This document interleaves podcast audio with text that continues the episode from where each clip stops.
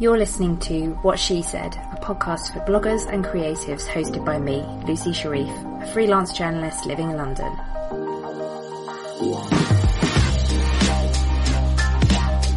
Each week I interview different women in blogging and the online world, getting their best blogging tips and advice, and a little bit of gossip too. Thanks for listening.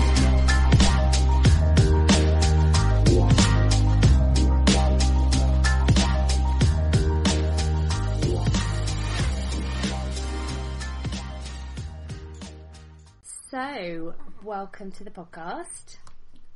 Um, do you want to get you. started by just letting us know a bit about your blog and how you your blogging journey and how you came to where you are today? Yeah, so I'm a fairly new blogger in the sense that I haven't been doing it for years and years and years. I started my blog in, I think it was the ba- the very back end of 2014, um, and essentially I'd just changed jobs. My new job was a little less creative than previous roles I'd had, um, and I found that I was spending a lot of time reading blogs anyway, and it it just turned out to be the creative outlet that I needed um, after changing jobs. So I got started. It's very much, um, it's always been from the very beginning a bit of a true lifestyle blog in that I blog about all sorts. So from travel to um, fashion to just general stuff that's going on in my life. I, I think, you know, sticking to a niche is definitely not something that I've um, been brilliant at, but I, I've just really enjoyed it from the moment I started. And I think it's, you know, it's grown into a little bit of a addiction. Um, it's, it's a part-time hobby blog. I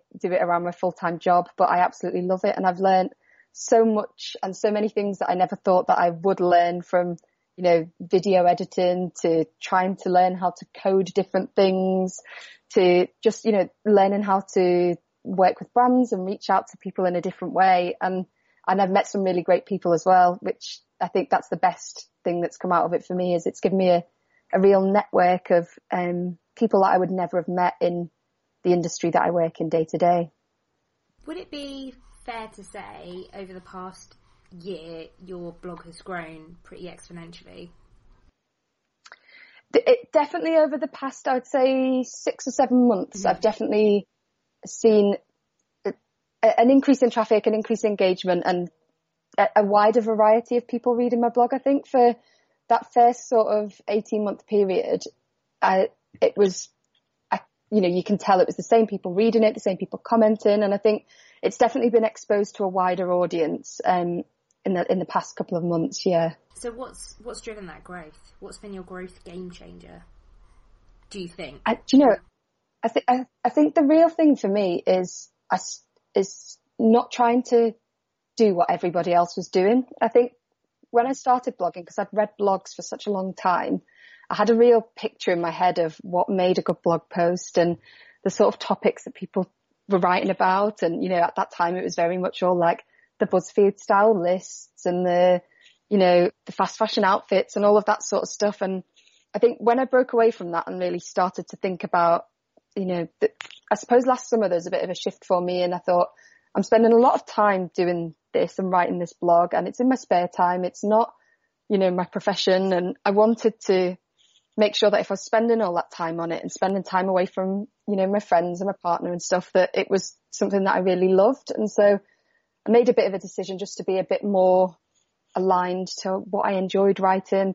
Probably started writing a lot more personal posts at that time, which I think have resonated with um, people in in the sense that you know that, that starting to write in a way that was a little bit more heart on my sleeve, as opposed to this is how a blog post should be written. I think is Yeah. probably been the biggest change for me.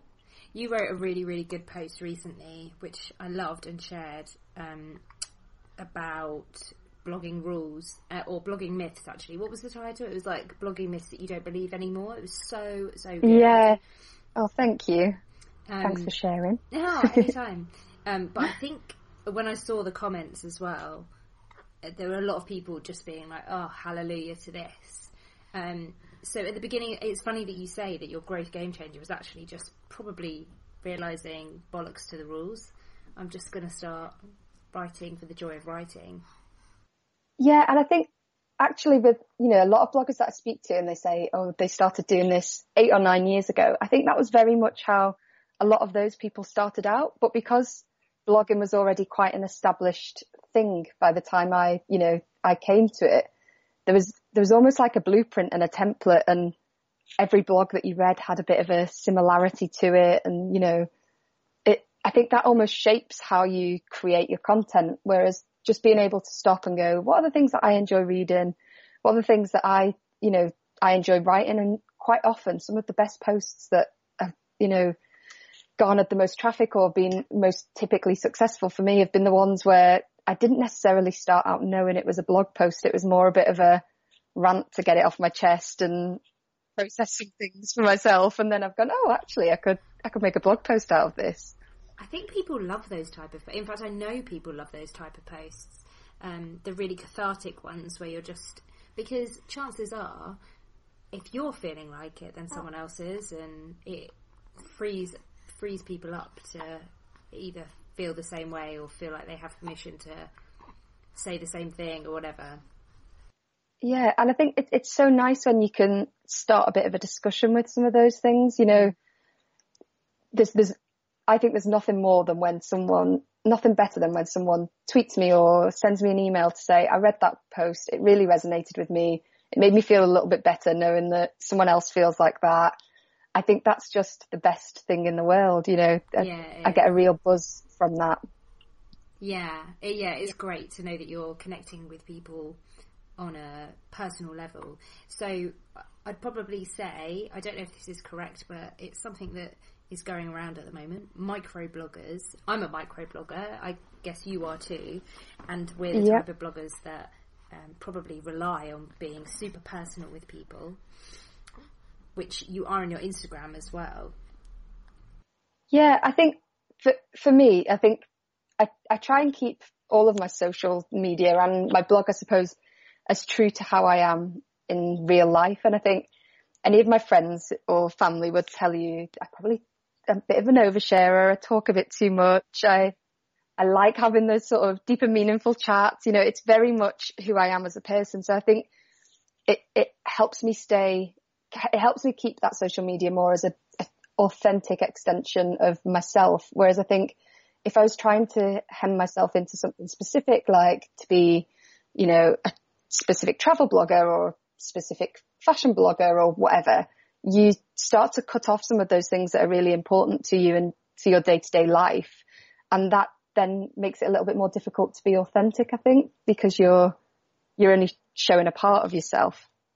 I think it also makes it really difficult to just actually create content. Um, I'm yeah, because you're, you're so hemmed in. Exactly. Yeah, you box yourself into which you know is fine for some people. Absolutely, it's fine. But um, the content that you put out is incredible. You're like a bloody powerhouse. I don't know how you do it. I ha- this, this is kind of my full time job, and I can't bash out any more than oh god, I barely get a blog post out a week, let alone the amount that you do.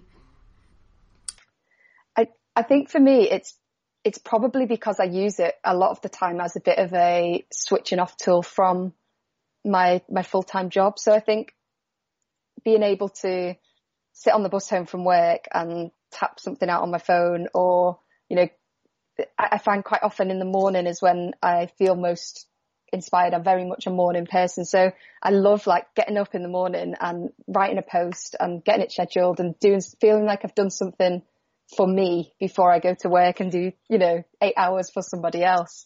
Um, and, and I think the other thing that helps me create more than I think I would otherwise is that I don't try and stick to any strict schedule. And I think a lot of people advise against it. And I've read lots of blog posts and courses and things that say, you know, you should have a very consistent schedule and you should be m- making sure you've got a, the right balance of, you know, lifestyle versus travel versus personal or whatever. I very much write what I feel like writing that day or that week. And I think that helps me stay a little bit more inspired because as soon as I feel like I've got oh, I've got to get these three posts done and then I can write about something I want to write. I just can't do it. So, and I think, I think that's the difference, I suppose, between it being more of a hobby for me versus, you know, I think if it was something that I was relying on to pay my bills and you have to write those posts that perhaps aren't the ones that you feel most inspired to write that day, it becomes a little bit more, more like a job than a, than a hobby, I suppose.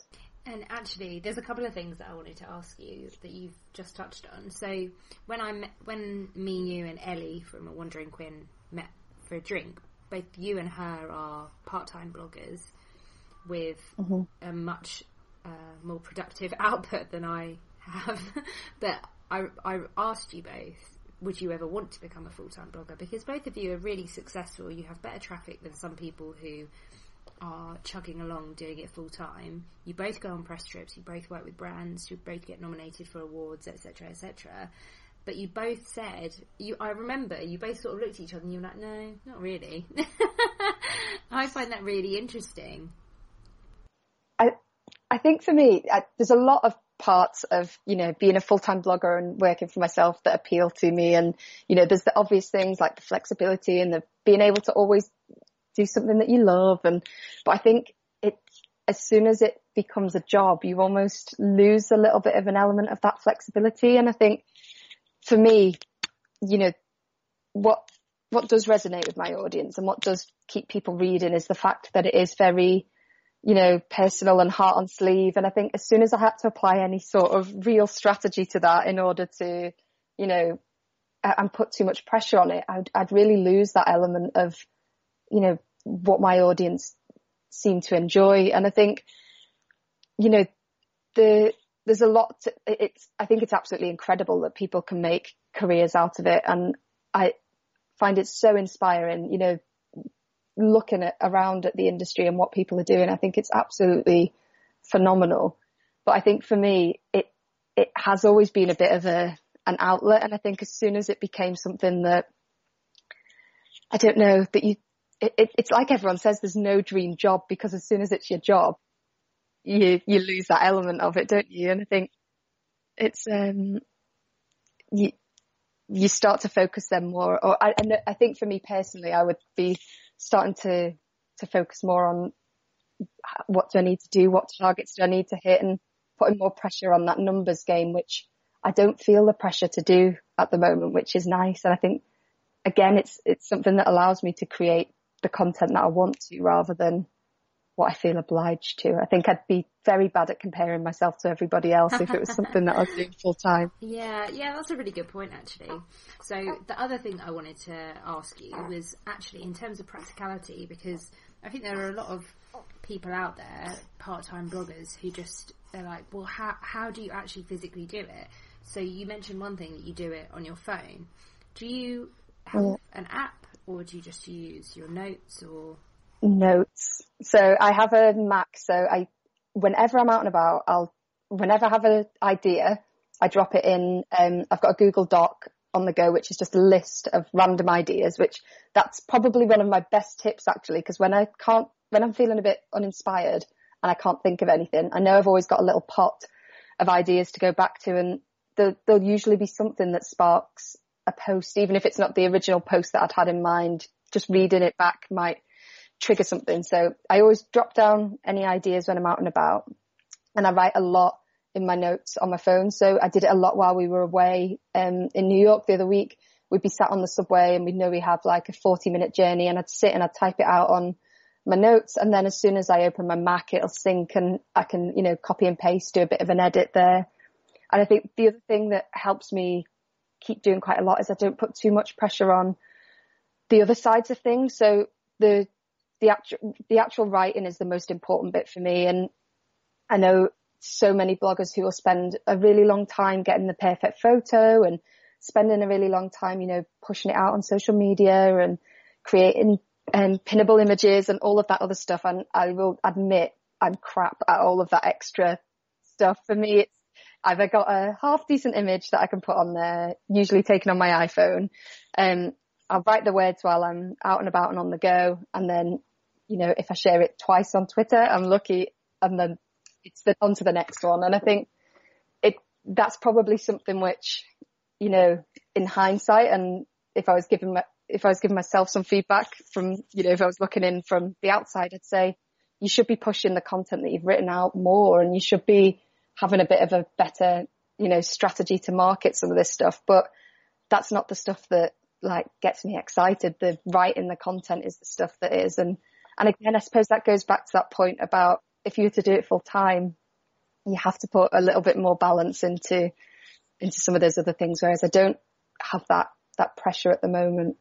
No, but it's, I think that's, you love content, you love content creation, you love writing.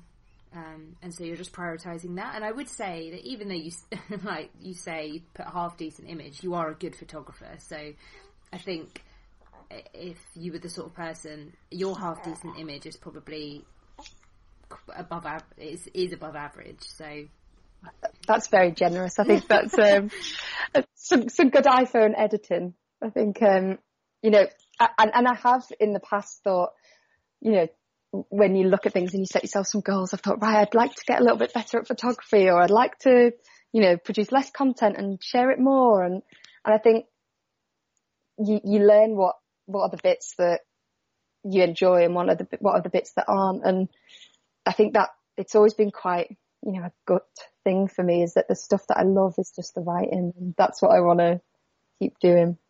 I think it's, I think that's important. Just prioritize what you love doing. Um, but having said that, imagine um, how like you managed to get really decent traffic from not promoting your stuff at all, and that's because your content is really good and content is king. Imagine what you could do if sharing yeah. it. imagine. I reckon like if if you overhauled your site with just a few like with Pinterest, if you started focusing on that, your blog would go wild. But at the same, having said that, you don't really need any tips from me because you're doing well as. Do you know, I am actually trying with Pinterest after reading your um, blog post, you and um, Faraway Lucy, um, who's a travel blogger.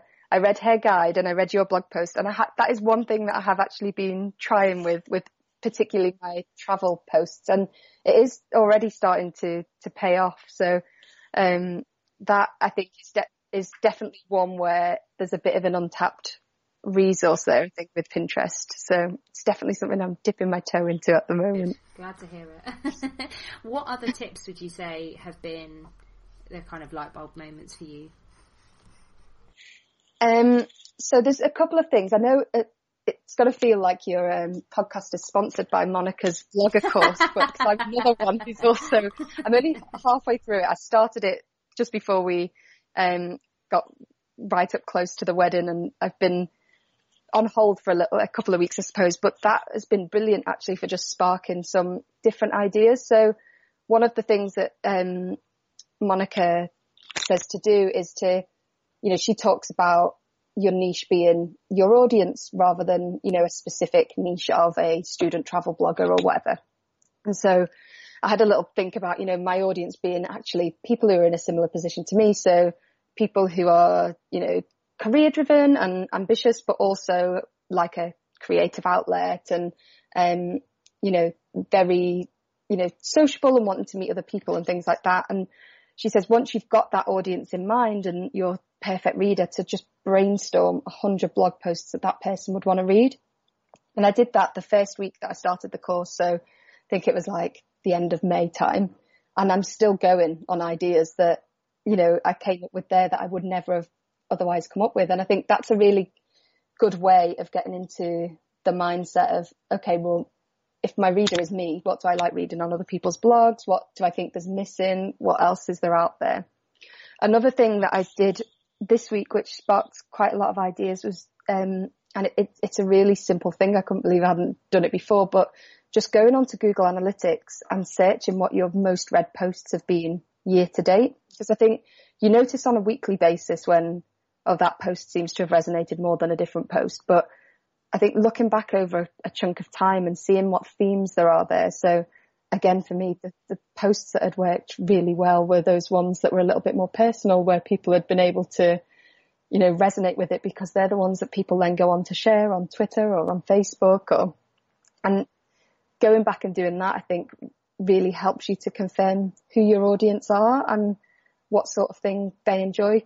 Because I think there's some things that you write for yourself and that's totally fine, but understanding which are the things that are going to resonate with other people is really important as well. Totally. Um, going back to your hundred post idea um, thing.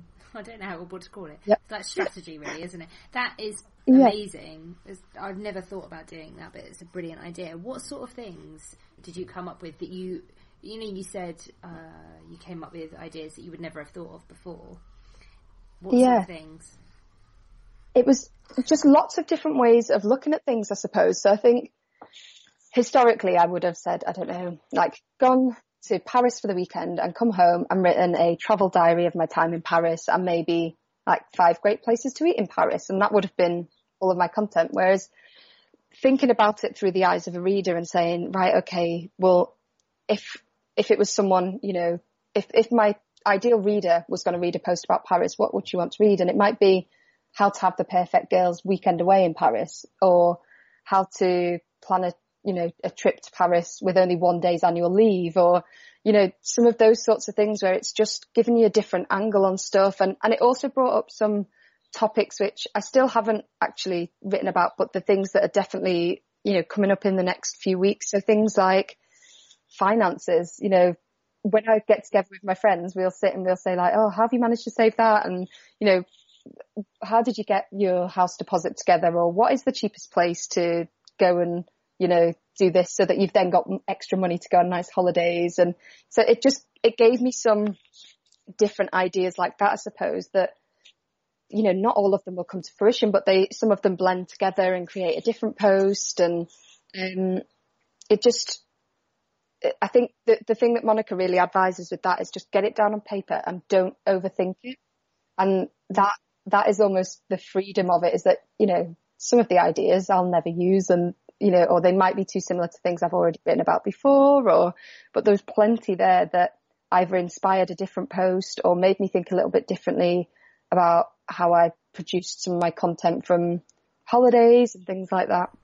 That's a really, really good tip. I, I mean, this, these are all basically selfishly great tips for me. this whole podcast is just a way for me to grow my own blog. Love it. Um, I was going to ask you a little bit about social media um, because in your blogging myth post, you said you even shared your exact figures, which I thought was really cool. A lot of people don't do that; they won't say. And you shared the amount of traffic you get a month, which I can't remember what it was, but it's it's a good amount of traffic, and um, how your social doesn't necessarily re- reflect that traffic. And I thought that was really interesting because sometimes when you're working with brands or whatever, or you maybe even before you started working with brands, people have an, a bit of an idea in their head that oh, I need this number or I need to have, I need to get to a certain number like 10k Instagram followers or Facebook followers, whatever. Um, but you pointed out that actually um, your social doesn't necessarily reflect that, um, and mine's mine's similar to yours actually, but your engagement is really high. How do you encourage that engagement?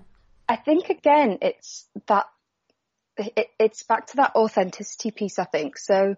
Rather than trying to peddle a lifestyle, you know, I think with social media, you can quite easily put out a picture that everything's rosy and you've got this really glamorous job and you, you know, you're out for dinner every night and at the weekends you're always flying off on another trip and it would be quite easy to sit and curate that sort of, you know, picture. But I think putting, putting content out there that's authentic and that feels, and I, I mean, that, that sometimes sounds a bit cliche, doesn't it? Like, oh, very authentic, but being just true to yourself people you then want to engage with the people who are commenting and sharing things because you know if you're saying right do you know what? I've had a shit day at work. And come home to sit on the couch and have a glass of wine and eat a load of carbs and someone else is like oh me too. You you automatically start a bit of a relationship there with with those you know followers and the people who are taking the time out to comment.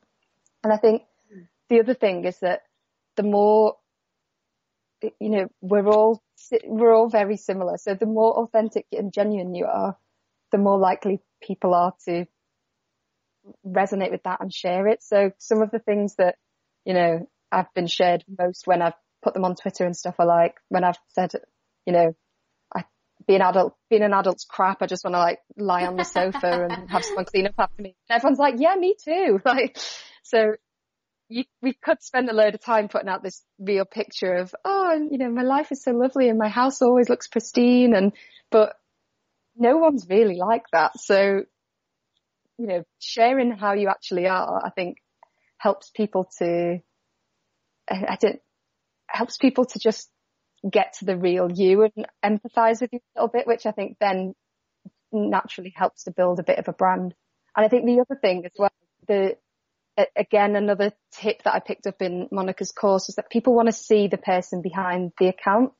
And for ages, and ages and ages, particularly on Instagram, I was rubbish at sharing any photos of myself because I'd be like, oh, but, you know, like a selfie or whatever, isn't it? it's not glossy enough for Instagram and everyone has these perfect pictures that they, you know, these perfect snaps. And since I've started, I think, you know, over the past couple of months sharing a few more photos of when I've been away and on travels and things, that almost weirdly has boosted engagement. And I think it, people resonate with it a bit more when they can see the person behind the account, I think. And, and it's definitely true of the accounts that I follow, the people who, the, otherwise, I think sometimes if you're just seeing lots of pictures, you don't can get confused as to which account they're coming from. Whereas when you can put a face to a name, you you really start to engage. Um, it really probably will surprise everybody if they know that you were a bit reticent to share pictures of yourself because you are absolutely beautiful. Um, I think you you've hit the nail on the head there. People just really want to see a person. Yeah, I, thank you for your lovely comment. That's very generous. Um, but yeah, I think it's almost um, it, it's always easier to take a picture of something, isn't it, than to to be the person that you've had. And I think that again is a bit of a control thing when you're taking a picture of something. You're in control of the one taking it, whereas when someone's taking a picture of you, you're like, oh, that's maybe not the angle I would have taken it at, or whatever. But I think it does. Um, and, and I think, you know, we mentioned Ellie from The Wandering Quinn before. I think that's something that she does brilliantly. Whenever she's off, off on her travels, She's got a selfie stick with her. She's getting a picture in all of these amazing places and it makes you think, I want to go there. It looks so much like, it looks like such good fun and looks like she's having a great time and you can totally see why it does work because you really buy it. You, you feel like you're on that trip with that person then rather than just, you know, flicking through a magazine and looking at the picture or seeing the picture on Pinterest or whatever. That's true. Um, so another thing that I wanted to ask you, because you're a bit unique in this sense. Well, you're not unique in this sense. There's a few of you, but I know it's a question that comes up a lot for bloggers is what happens if I don't live in London? Well, you don't live in London. no. No, and I think that it was something that put me off starting a blog for such a long time because pretty much every blog that I read before starting my blog was based in London. There was one um, blog in Leeds. It was um, Amy Liz, um, written by um, Amy, which I, I, loved, and it was she did brilliant foodie recommendations in Leeds. But everything else was pretty much, you know, based out of London. I thought, God, if I start a blog and you know I get cracking and I'm enjoying it, am I ever going to get a chance to meet any of the bloggers? And is it, you know, going to be a bit of a wasted effort?